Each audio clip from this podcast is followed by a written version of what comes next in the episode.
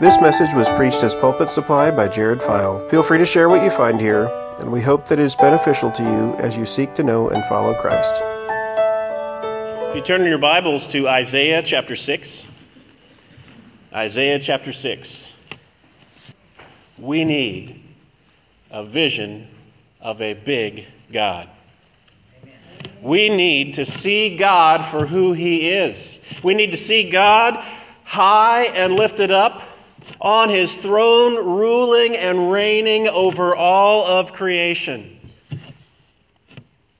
When we face the loss of a loved one, we need a big God. When we face financial instability and uncertainty about where, how is God going to provide for things, we need a big vision of God. When we're struggling with some temptation, when we're fighting and we seem to be losing a battle, we need a big God who is able to set us free. Isaiah, in Isaiah chapter 6, had a vision of a big God. Isaiah's time was troubled. You see, it begins with the fact that the king had just died. Now, that may seem like just a little bit of historical information, but the fact is the king had been king for 50 years. King Uzziah had been king for probably as long as most people had been alive. Many people had probably didn't even know any other king besides Uzziah. And it was a time of political stability, it was a time of peace and prosperity. And now the king had died. And they're wondering, what is going to happen? And God gave him a vision of himself in his majesty, in his bigness, in his glory, seated on a throne, ruling and reigning over everything. Let's look at Isaiah chapter 6. In the year that King Uzziah died, I saw the Lord sitting upon a throne, high and lifted up, and the train of his robe filled the temple. Above him stood the seraphim. Each had six wings.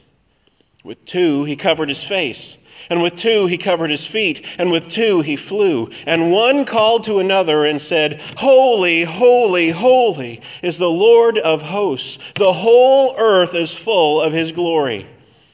And the foundations of the threshold shook at the voice of him who called, and the house was filled with smoke.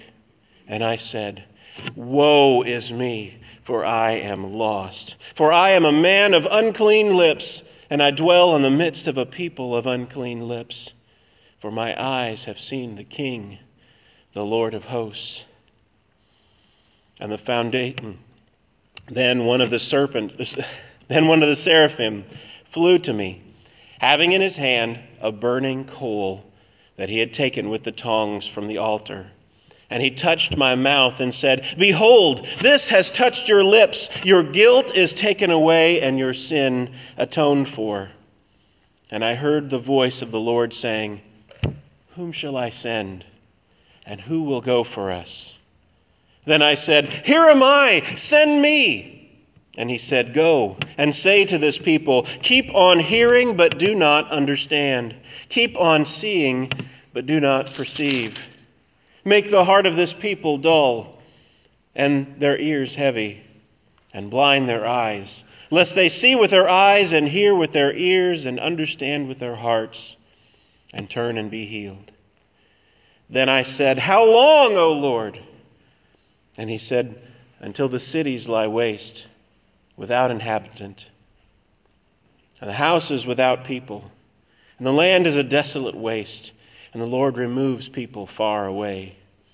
And the forsaken places are many in the midst of the land.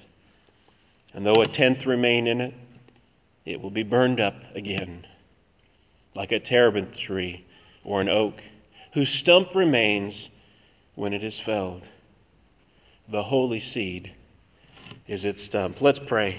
Father, we thank you for your word.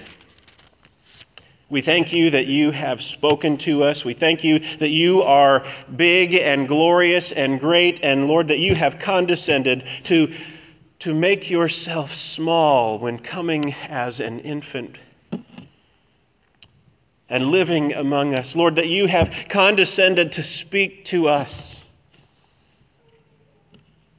Father, we pray, Lord, that you would give us ears to hear and eyes to see.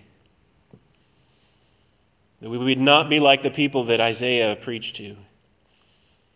But Lord, that you would open the eyes of our hearts. That we would see you. Father, I pray that you would be with me and give me grace as I preach your word. Give me strength. In Jesus' name, amen. In the year that King Uzziah died, he was the king. He had been king for 50 years. There was peace, there was prosperity, and yet Uzziah, well, what was he king of? He was the king of Judah. The king of Judah. Let's back up a little bit and, and think about our story of the Bible. We've got Israel and Judah. Well, how did it get to be those two kingdoms? You think back to David.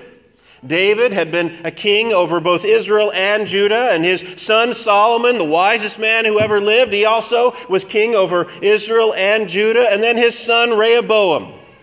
Then, when he became king, he was foolish, and the kingdom split in two. You had Israel in the north and Judah in the south. And in Israel, they had all kinds of different kings. Most of them were bad. You've got Ahab and Jezebel and all of those. But in the south, you still had a Davidic king. You still had someone from David's line.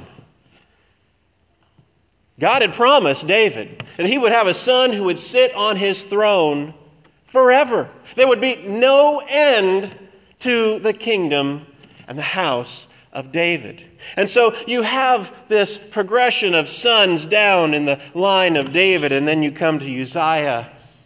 And not only had this king been a prosperous kingdom, not only had it been political stability, but this was also the line of David. This is the line that the Messiah was to come through and the king had died. What did Isaiah need when the king had died? I saw the Lord. He saw the Lord. He saw the greatness and the majesty of God Himself. And it says, I saw the Lord sitting upon a throne. The king was dead but the Lord was on the throne. The Lord was still king. The Lord was still on the throne when the human king had died, when the son of David had died. The Lord was on the throne, and he was high and lifted up, and the train of his robe filled the temple. What does that mean? We don't, use, we don't talk like that. The train of his robe, well, just the corner of his robe. Just the, the, the hem down at the very bottom, just the corner of his robe, filled the whole temple. He was so big and so mighty. Just the tiny little bit of his garment filled the whole temple. And it says above him stood seraphim. What were these seraphim? They were angelic beings. From the term seraph, it's the idea of burning, flaming, burning. These flaming angelic beings, bright, shining, were above the Lord on either side, and each one had six wings. What was he doing with these wings? With two, he covered his face because God was so big and so glorious and so holy, that even the angel couldn't bear to look at God. So he had to cover his face. They had to cover their faces. And with two, he covered his feet. You remember when Moses was meeting God on the mountain? And the Lord told him, Take off your sandals, for the place where you're standing is holy ground. Even the angels couldn't bear to stand in the Lord's presence. They had to cover their feet. And with two, he flew. And one called to another and said, Holy, holy, holy is the Lord of hosts. What is this holiness? We think of holiness in a couple of different ways. One way we think of holiness as a moral purity, perfectly good. But also, there's a sense of, of separateness, being set apart. And with God, He is so different from us. So, so He is, He is, He doesn't need anything. He has no needs. He just exists from all eternity His greatness and in His glory, and He is holy. And in the Hebrew language, if you want to emphasize something, you say it three times, you repeat it three times. So Isaiah is saying these angels were, were saying God is not just holy. He's not just holy, holy. He is holy, holy, holy.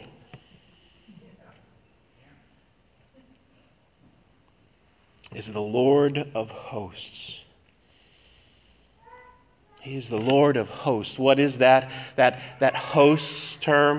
We, we sing it when we sing, A mighty fortress is our God.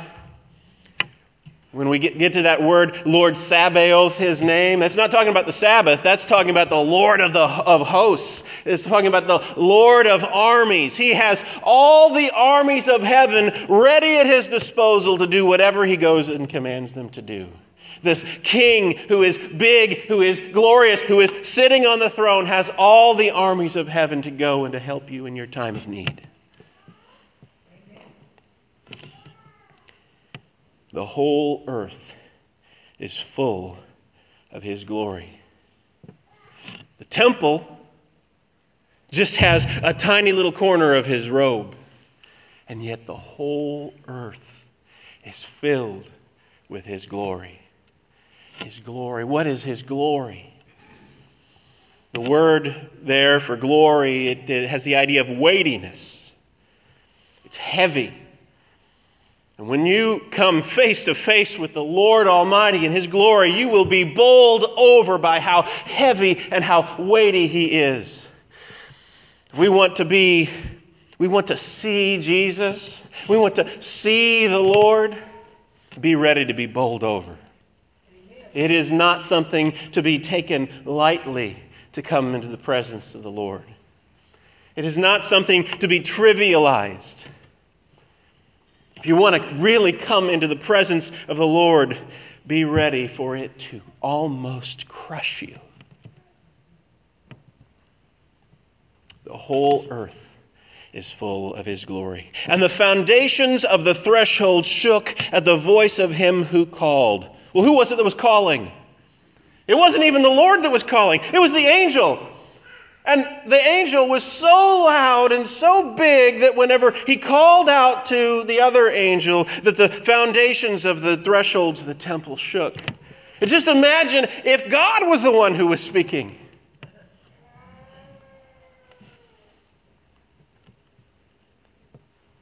And the house was filled with smoke. And I said, This is Isaiah speaking, Woe is me. Woe is me, for I am lost. I am a man of unclean lips, and I dwell in the midst of a people of unclean lips. For my eyes have seen the King, the Lord of hosts. Isaiah, whenever he stands in the presence of the Lord, that's how we would fare if we sit, if we stand in the presence of the Lord. We would say, Woe is me! I can't stand here. I can't be here. Woe is me!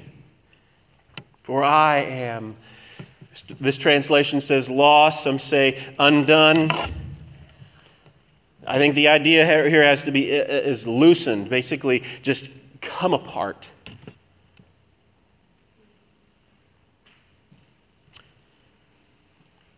I am undone. I'm a man of unclean lips, and I dwell in the midst of a people of unclean lips. When Isaiah had a vision of a big and glorious God, what did he see first? He saw his own sin. He saw his own sin. I am a man of unclean lips, and I dwell in the midst of a people of unclean lips. Let's look at those two things. He, first, he looked at himself. He didn't say, Man, I just, I live among a people of unclean lips. No, he first looked at himself. When we come before God, we're not going to be concerned about everybody else first. We're going to be concerned about ourselves. I am a man of unclean lips. He says, I've got a filthy mouth. I can't speak in the presence of a holy God.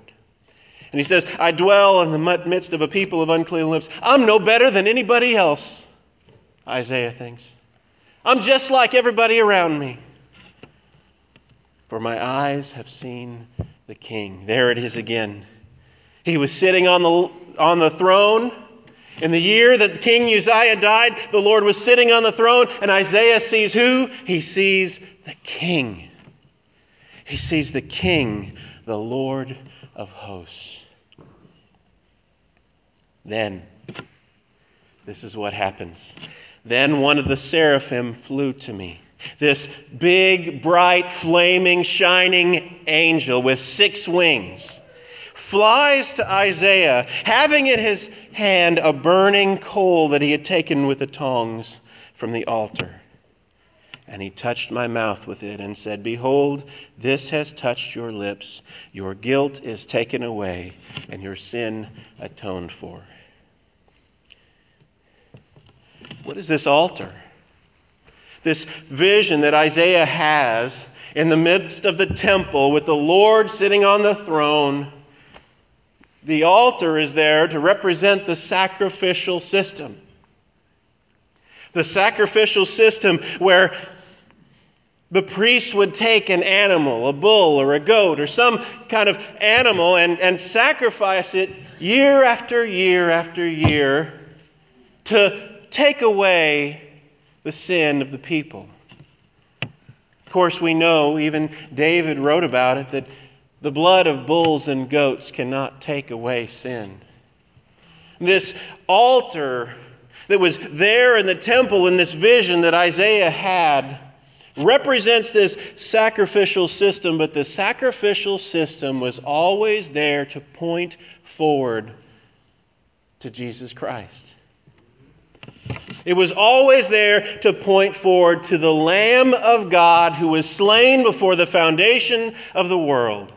He was always there to point forward to Jesus Christ, who would be our substitute, who would be the one who would give his life for us. And this seraphim flies, takes a tongue from the altar with a burning coal on it, and touches Isaiah's lips I think representing the fact that in order for Isaiah to be able to stand in the presence of God, he had to have his sin atoned for from the altar. And it wasn't just some lamb or bull, but it represented the sacrifice of Jesus Christ. And after this had happened, after the angel had touched his lips with it, he spoke to him. He preached the gospel to him. This angel said, Behold, this has touched your lips. Your guilt is taken away, and your sin atoned for.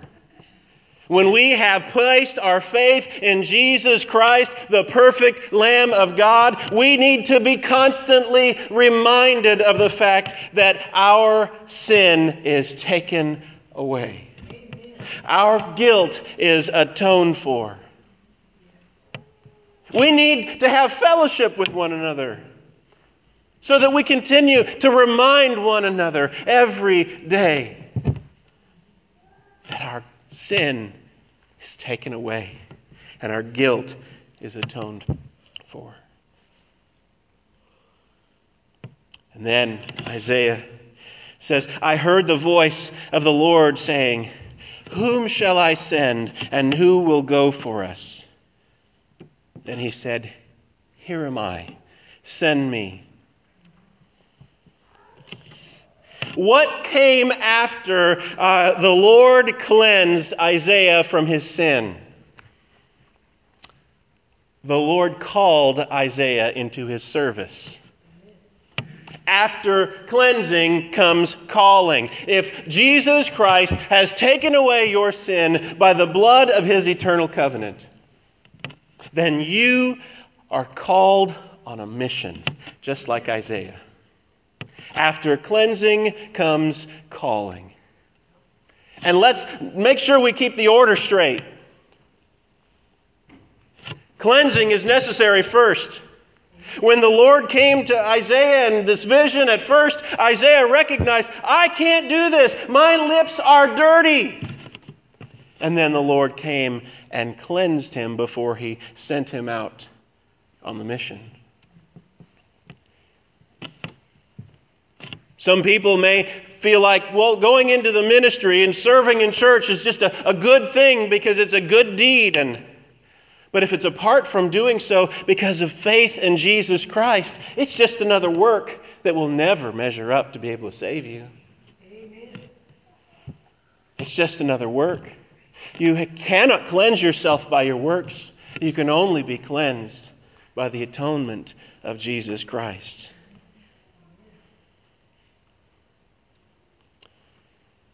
Then the Lord tells him what to say. Go and say to this people, Keep on hearing, but do not perceive. Keep on seeing. Oh, keep on hearing, but do not understand. Keep on seeing, but do not perceive. Make the heart of this people dull and their ears heavy. Blind their eyes, lest they see with their eyes and hear with their ears and understand with their hearts and turn and be healed. That's got to be encouraging for Isaiah. It's not what we would think. We would think I, God would be telling Isaiah, go and preach the gospel to these people so that they'll be saved. And no, he says, go and proclaim, and their eyes are going to be blinded. They're, they're going to hear you, but they won't hear you. Jesus quotes this over and over and over again in the Gospels. I've been preaching through John just like Bill has been preaching through John, and he, Jesus keeps coming back to this. Their eyes were blinded, they had ears, but they couldn't hear. That's exactly the kind of ministry that Jesus had. He taught, he did these miracles, and though they, he did these miracles, raised people from the dead right in front of them, and they didn't believe.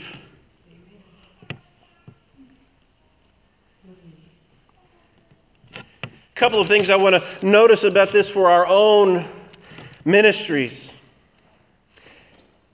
I, the Lord told Isaiah, Go and say to this people, and then he gave him the content of what to say.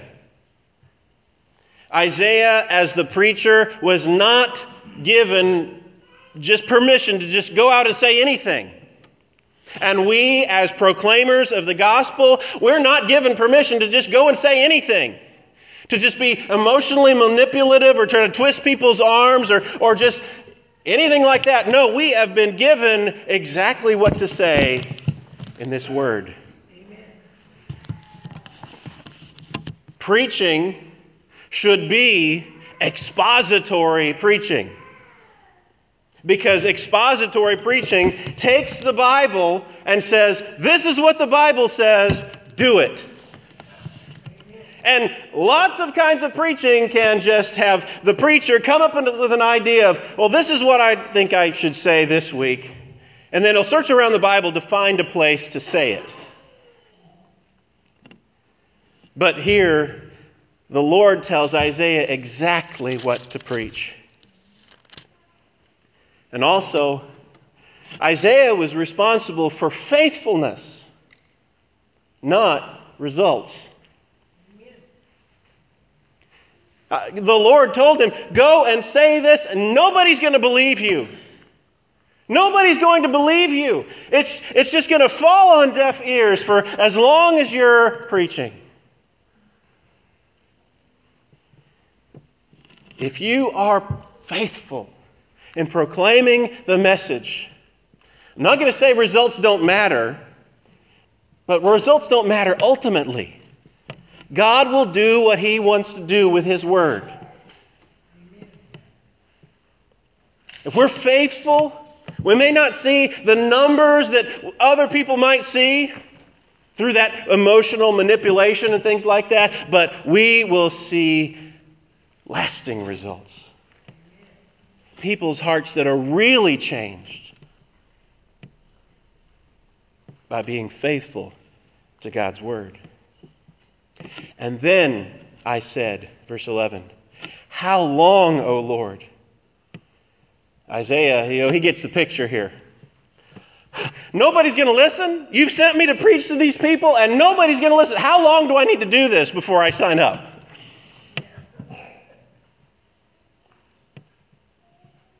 And the answer is not very comforting. He says, Until the cities lie waste without inhabitant, and the houses without people, and the land is a desolate waste, and the Lord removes people far away and the forsaken places are many in the midst of the land. That's bad.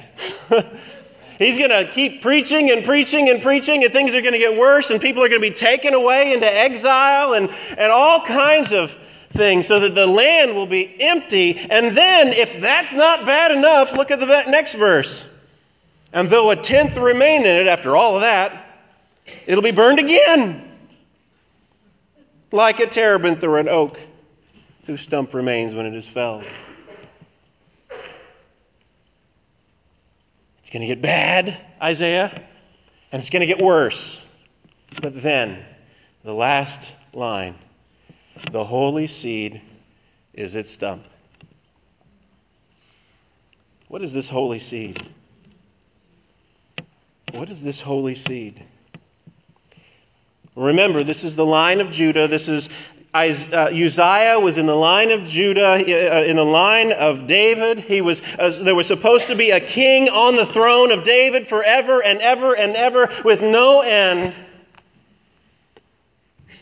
And Isaiah is prophesying that it's going to be bad, it's going to get worse, and the people are going to be taken away into exile, and there's going to be nobody left. And the question then is raised how is God going to be faithful to his promise? How is God going to be faithful to his promise to David that he would always have a son on his throne if we're just going to get taken into exile? And, I, and the Lord tells Isaiah, the holy seed is its stump.